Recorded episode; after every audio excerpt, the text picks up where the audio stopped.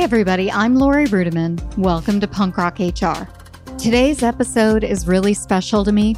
It was recorded live with my friend, Michael Bungay Stanier. We had a conversation on LinkedIn Live about my new book, Betting on You How to Put Yourself First and Finally Take Control of Your Career. For once, I was in the hot seat and Michael asked me tough questions about my book. Not gonna lie, I was pretty nervous. I don't do this very often, but it was really fun. And we captured it on audio so that you could hear it today. So if you like a guy with an Australian accent, sit back and enjoy my conversation with Michael Bungay Stanier.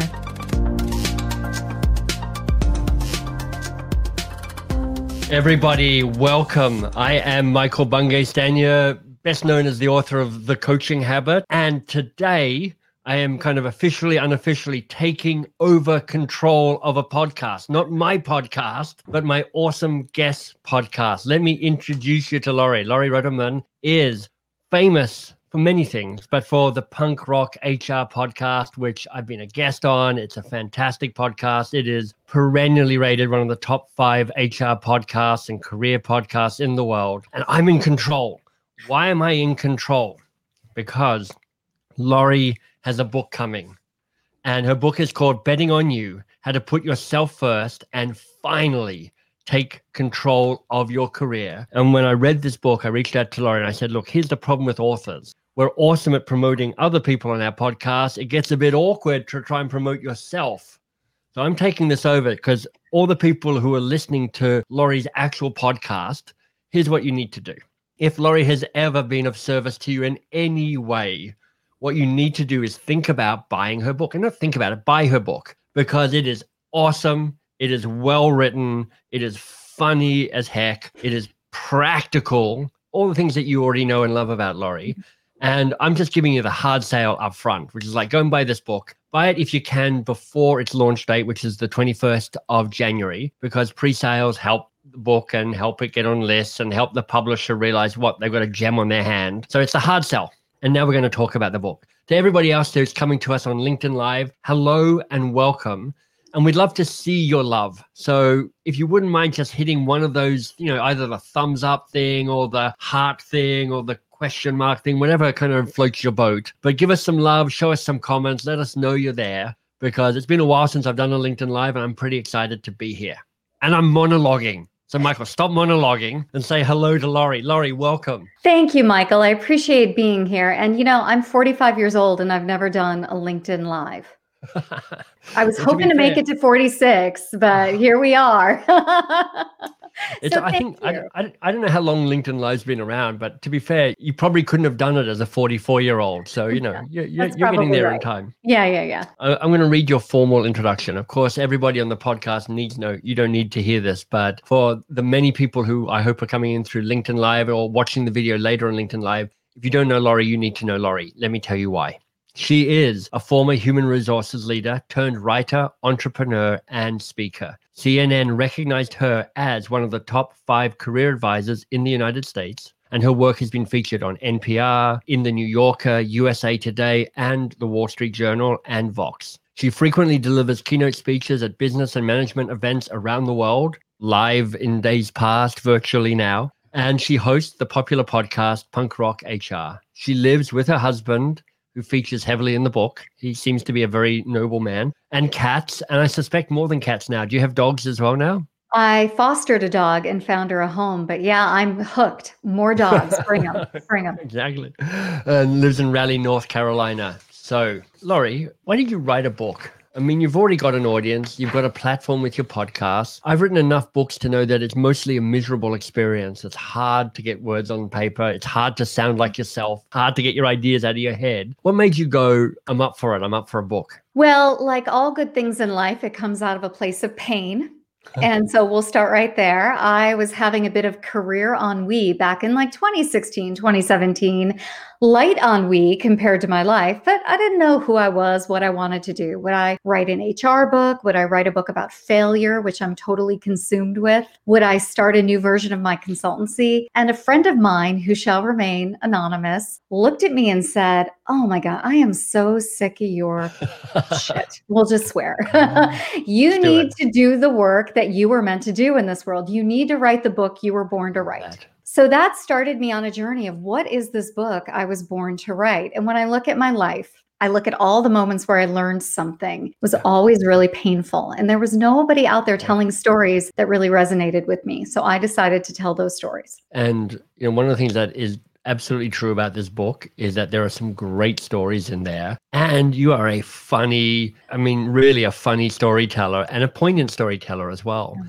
And actually, you start off with a pretty powerful story about a trip down south to Tijuana. Do you want to just give us a, a taste of that story? Well, at the time, I was working for just a tiny global drug company called Pfizer. They're not in the news or anything right now. Yeah, no, no, we never heard of them. That name does ring a bell. Uh huh. Yeah. yeah, yeah. And like an interesting company, really successful. And at the time was going through a lot of change. And I took a job there assuming I would be in the mix. And when you work in human resources, that is a wrong assumption. You are not in the mix. You just execute these ideas or these tasks. So I was flying around the world laying people off. And during one of those trips, I was feeling especially down on myself. When I started at Pfizer, it wasn't like I was the pillar of well being or health but I was okay. You know, I was all right. But while working there, I had grown more and more depressed, more and more mm. isolated, felt sorry for myself, felt stuck in my job, was on a lot of antidepressants and was not sleeping right, was not eating right, and certainly not moving. But apart from that, it was right, going really well. Yeah. yeah, yeah, yeah. you know, it's interesting because as I gave more to my career, the rewards came in professionally, but personally, things were a mess because mm-hmm. I was not really doing the work on my own infrastructure. So at an airport one night, I decided to make a big change based on reading an article in Us Weekly. Source of all things wise all and profound. things wise, right, right. Yeah. I decided to take control of my well-being by doing yeah. what celebrities do, by doing what companies do, by putting myself first and following in the footsteps of Courtney Love and getting a lap band allegedly in Tijuana. So that's what I did. It was really the beginning of the rest of my life in terms of prioritizing my well being, understanding how I fuel my body, how I move, and understanding the link between individual well being and corporate performance. You know, if you work on the personal, you elevate the professional. That is one of the pillars of my life. And I want to thank Courtney Love for that.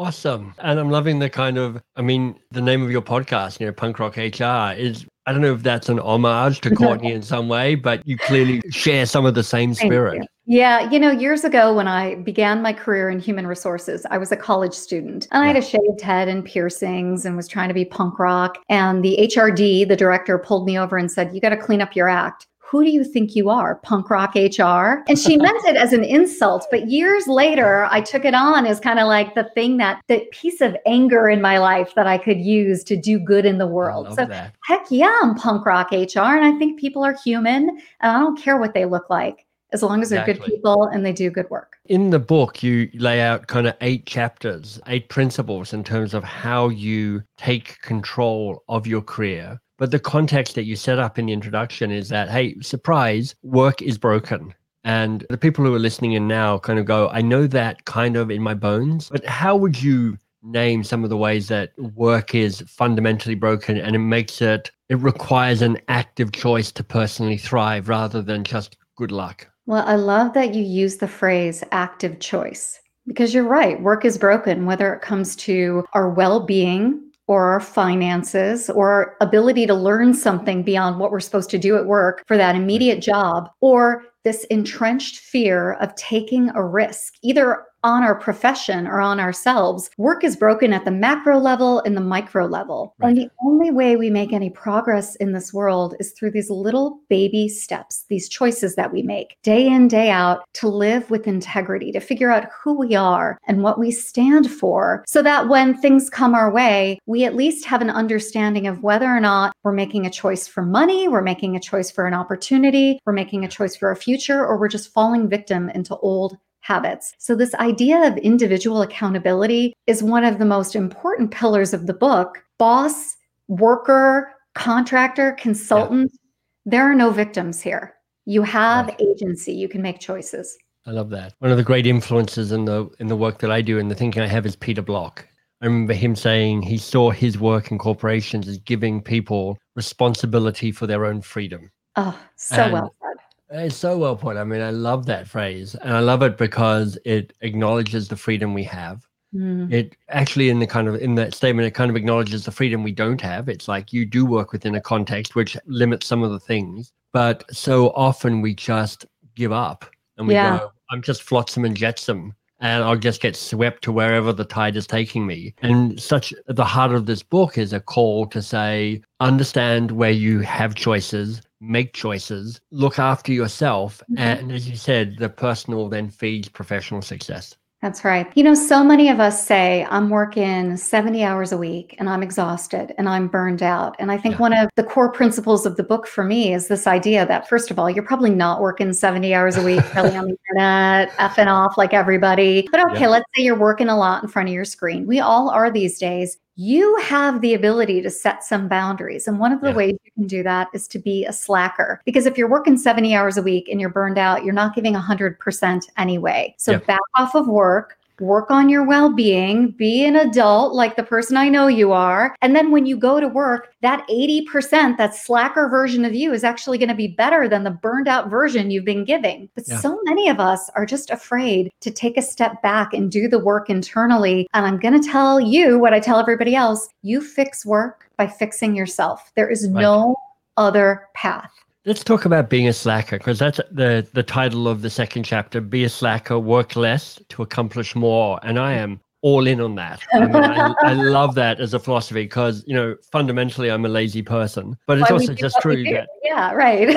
but but you know George Bernard Shaw said I'll get the quote slightly wrong, but he said work the progress depends on the unreasonable man, and by man he means person, because the reasonable person just gets along to go along and goes along to get along. And the unreasonable person goes, there's got to be a better better way of doing this. and connected, somebody said, look, the best person to have in your organization is a smart, lazy person. Because they're like, I'm going to figure this out so we can yeah. do this faster and easier and more efficiently. I love that. But Laurie, here's the thing to do that and to claim responsibility for yourself, it requires boundaries. It requires you being able to say no mm. or hmm. yes or maybe. And that fear of conflict and ruffling feathers and disrupting the comfortable vibe is something that lots of people have. I have that as well. Mm-hmm. How do you help people lean into the power of being able to say no? Well, Michael, you know, one of the things I learned from you in your great book, The Advice Trap, is that I never just want to tell people what to do because they don't listen, right? I just have some ideas. I have ideas as you taught nice. me to say. I have ideas. Yeah. And I like this idea that you practice in the small moments to nail it in the big moments. You know, Beautiful. you would never walk into your CEO's office and just lay down the law, right? You would screw it up, you would be awkward, and your CEO would be like, Whoa, I thought you were a nice guy.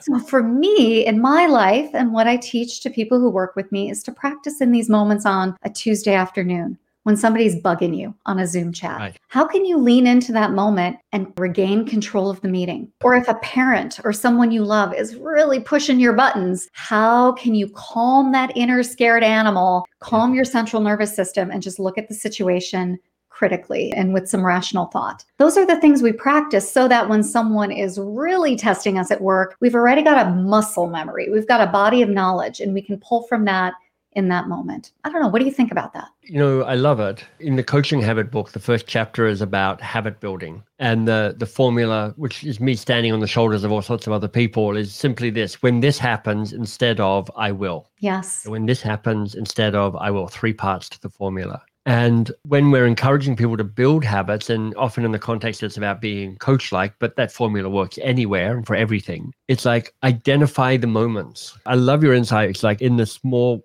you practice in a small safe space so that when the, the bigger challenge comes, you're like, as the saying goes, you don't have to rise to the challenge, but you sure. fall back on your training. That's well But it said. really helps to identify that. So it's like if you think back on your week and you're like, here's where I keep getting bamboozled into saying yes to stuff I want to say no to, identify it now. Identify what might be at risk by you pushing back. Write out the phrase you want to say practice it once or twice in the mirror because it sounds terrible the first three times you say it. You're like, I can't believe I'm saying that. And then have a go at practicing it. And if it succeeds, great. And if it fails, great. You get to have another practice next week. I love that. You know, I have another exercise that I teach some of my clients, which is an exercise that was taught to me years ago in human resources called I Know This Much is True. And I have a list of things that I know are true in this world, like a job yeah. worth doing is a job worth doing well, or kindness and compassion can move mountains, right? Just little sayings that I believe in that I'm not super proud of, but I believe at my core, right? And when someone asks me to do something that really irritates me, I look at that list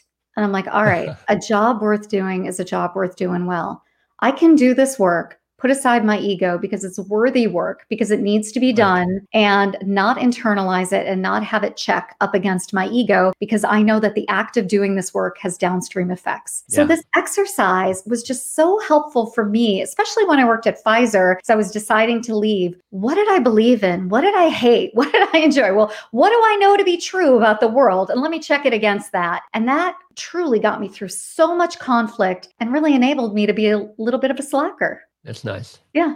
Hey, Laurie, one of the chapters that you talk about, chapter number four, is called Fix Your Money. You can't quit your job if you're broke. And I want to really connect this to this commitment to self care and looking after yourself and personal growth, particularly for all of us, but women in particular. You know, I'm not sure exactly the numbers. You'll know it better than me, but it's like, what is it, 79 cents to the dollar that women get paid? Yeah. Like, it's well known that women under negotiate compared to men, or maybe men over negotiate compared to women, depending on how you want to, to frame it. But for all of us who are listening, how do you help us find our worth and ask for our worth? Because it's a hard conversation for lots of us. Well, many times we want to jump to asking for our worth at work when we've not done it throughout our entire lives. Yeah. So I talk a little bit about that in that chapter. I mean, someone like my father who never really leaned into his full worth for his whole right. life. And then at the end of the career that he had,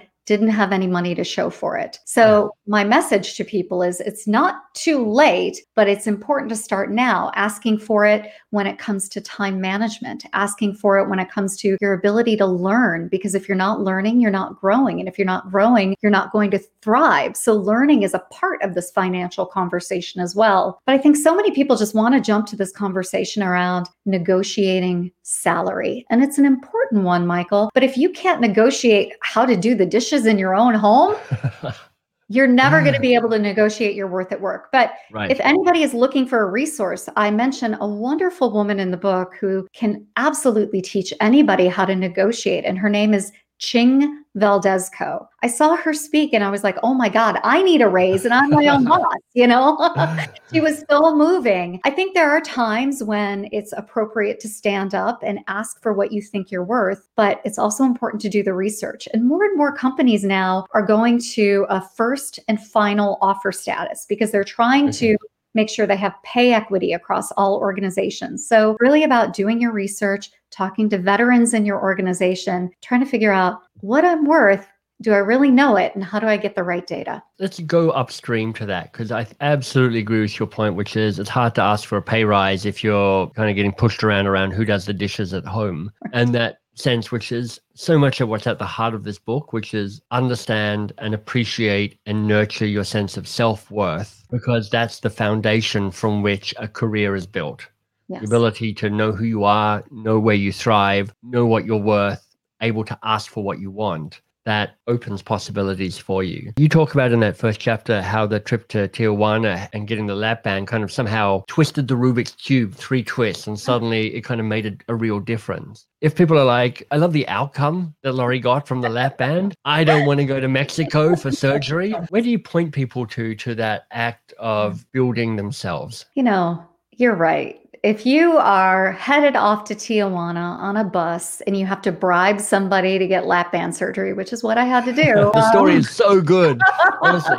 I mean, the book is full of good stories, but the way you lay this one out is oh, just man. outstanding. Crazy, crazy. I mean, it wasn't in retrospect, it's a crazy decision. And I only had 30 pounds to lose, right? But those 30 pounds were the just the seagull around yeah. my neck. You know, it was just terrible. So a lot of people would say that's crazy, or I don't want to hit rock bottom. I want to make some some good changes in my life before then. But we live in a world where we want emotion and we want brand and we want experience without identifying like the noun of it, like the thing of it. So the exercise that I have people do at the end of the chapter is really to determine what it is they want and then work backwards from that to figure out the behaviors and the attitudes to get there. So yeah. if you truly want to stay at your job, but you don't want to be miserable anymore and your boss is harassing you or bullying you, the book teaches you to break that down into components and figure out what you can control and what you can't and make some good decisions around that. But it's really about working backwards from a mm-hmm. destination. And the destination for me was that I didn't want to be in human resources anymore. I wanted to be a writer. I wanted to contribute and fix work a different way. Yeah. But you know, it took me 30 some odd years to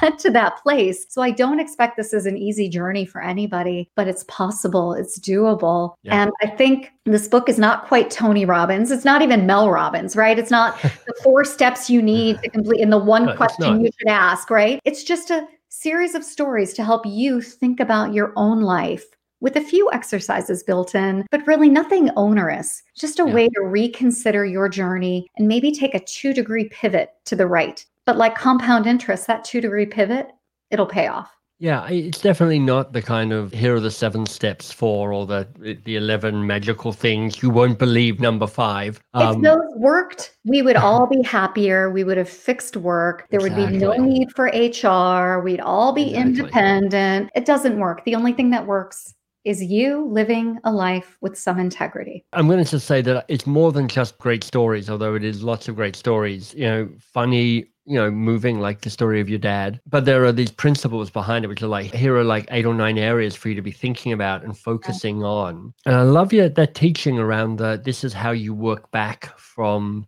the destination. I think of um, a writer called Roger Martin, who's a Canadian, written a number of books. He was the dean at the Rotman Business School here in Toronto. Mm-hmm. He says the strategic question is what needs to be true if and it's so powerful because it doesn't have you go leaving HR. Is that a good thing or a bad thing? Because then you get into a kind of weird debate around pros and cons. And honestly, it's almost impossible to find that balance. He says, let's just assume that that's the thing we're working for. What needs to be true? And you write down the things that are true. And then you go, well, how likely are those things to happen? And could I make them happen? Or is it out of my control and out of my influence? And it makes the path a much clearer call around is it worth pursuing or is it really not worth pursuing. So I love that you're giving people direction towards that. You know, I also teach an exercise in the book called a pre-mortem, and this yeah, exercise so absolutely changed my life. And you know, it was modernized by Dr. Gary Klein at Harvard and Stanford, but it's really a stoic exercise to predict failure and then to try to beat it. And you do that by just thinking about how things will fail. And it's such a good exercise for anybody looking to try something new, to interview for a new job. We all know the ways we're going to blow the interview. And yet we go into right. the interview and we do it anyway. So what if we just stopped for a second and recognized, oh, I talk too much, or my hands are sweaty, or I make poor eye contact, and work on those, you give yourself a greater chance of success by over 30%. That's not nothing. So, the pre-mortem for me has been like the difference between remodeling my kitchen or getting a divorce from my husband.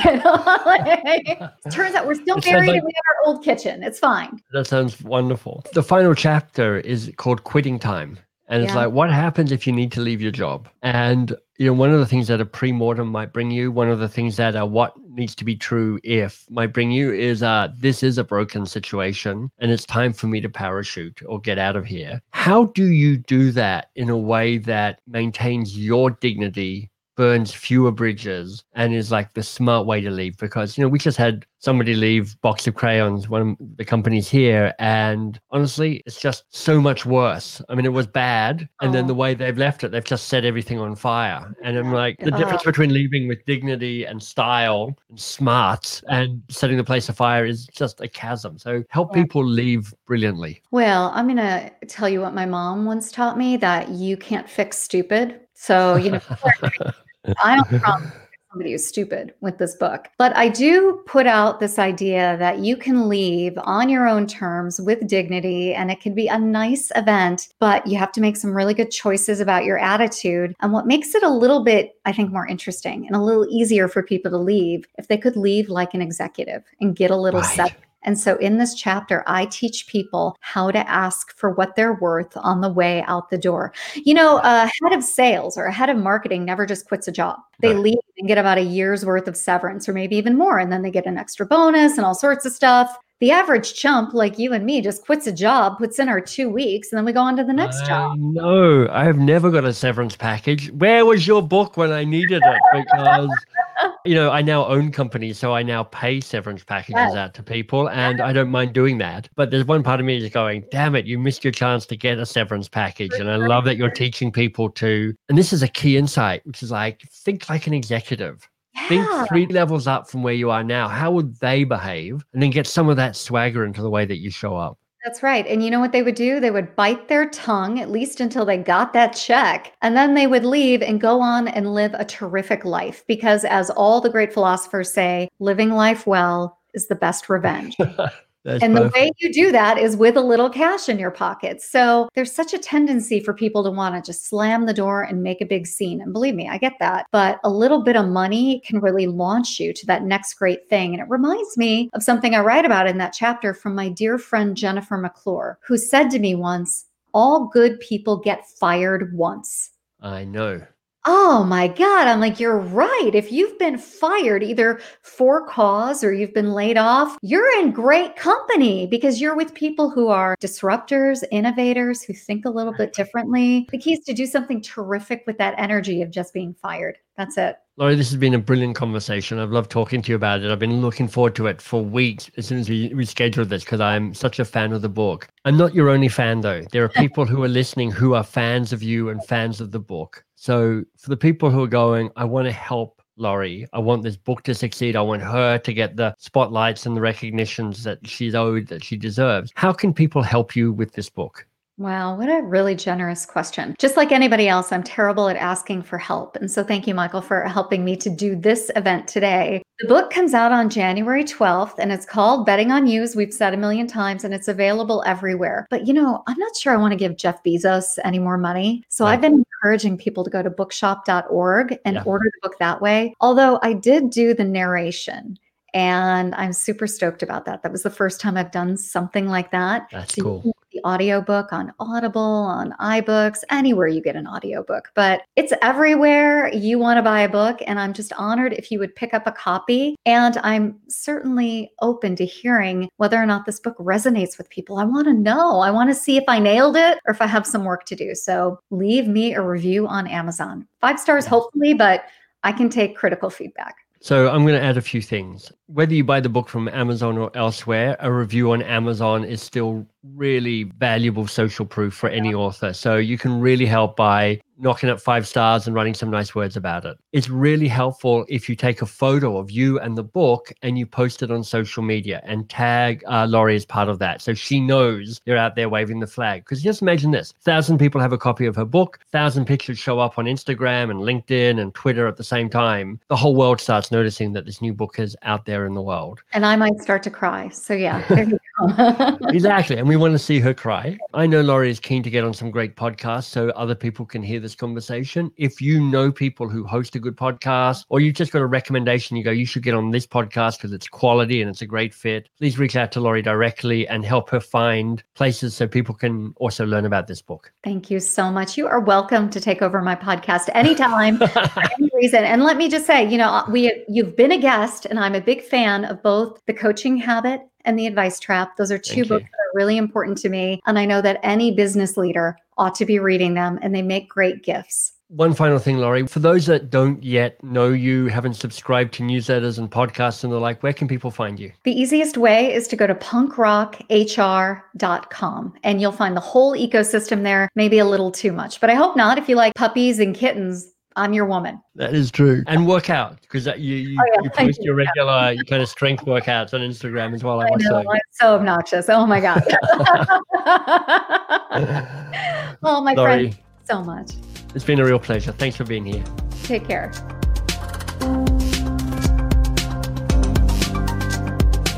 Hey everybody, I hope you enjoyed my conversation with Michael Bungay Stanier.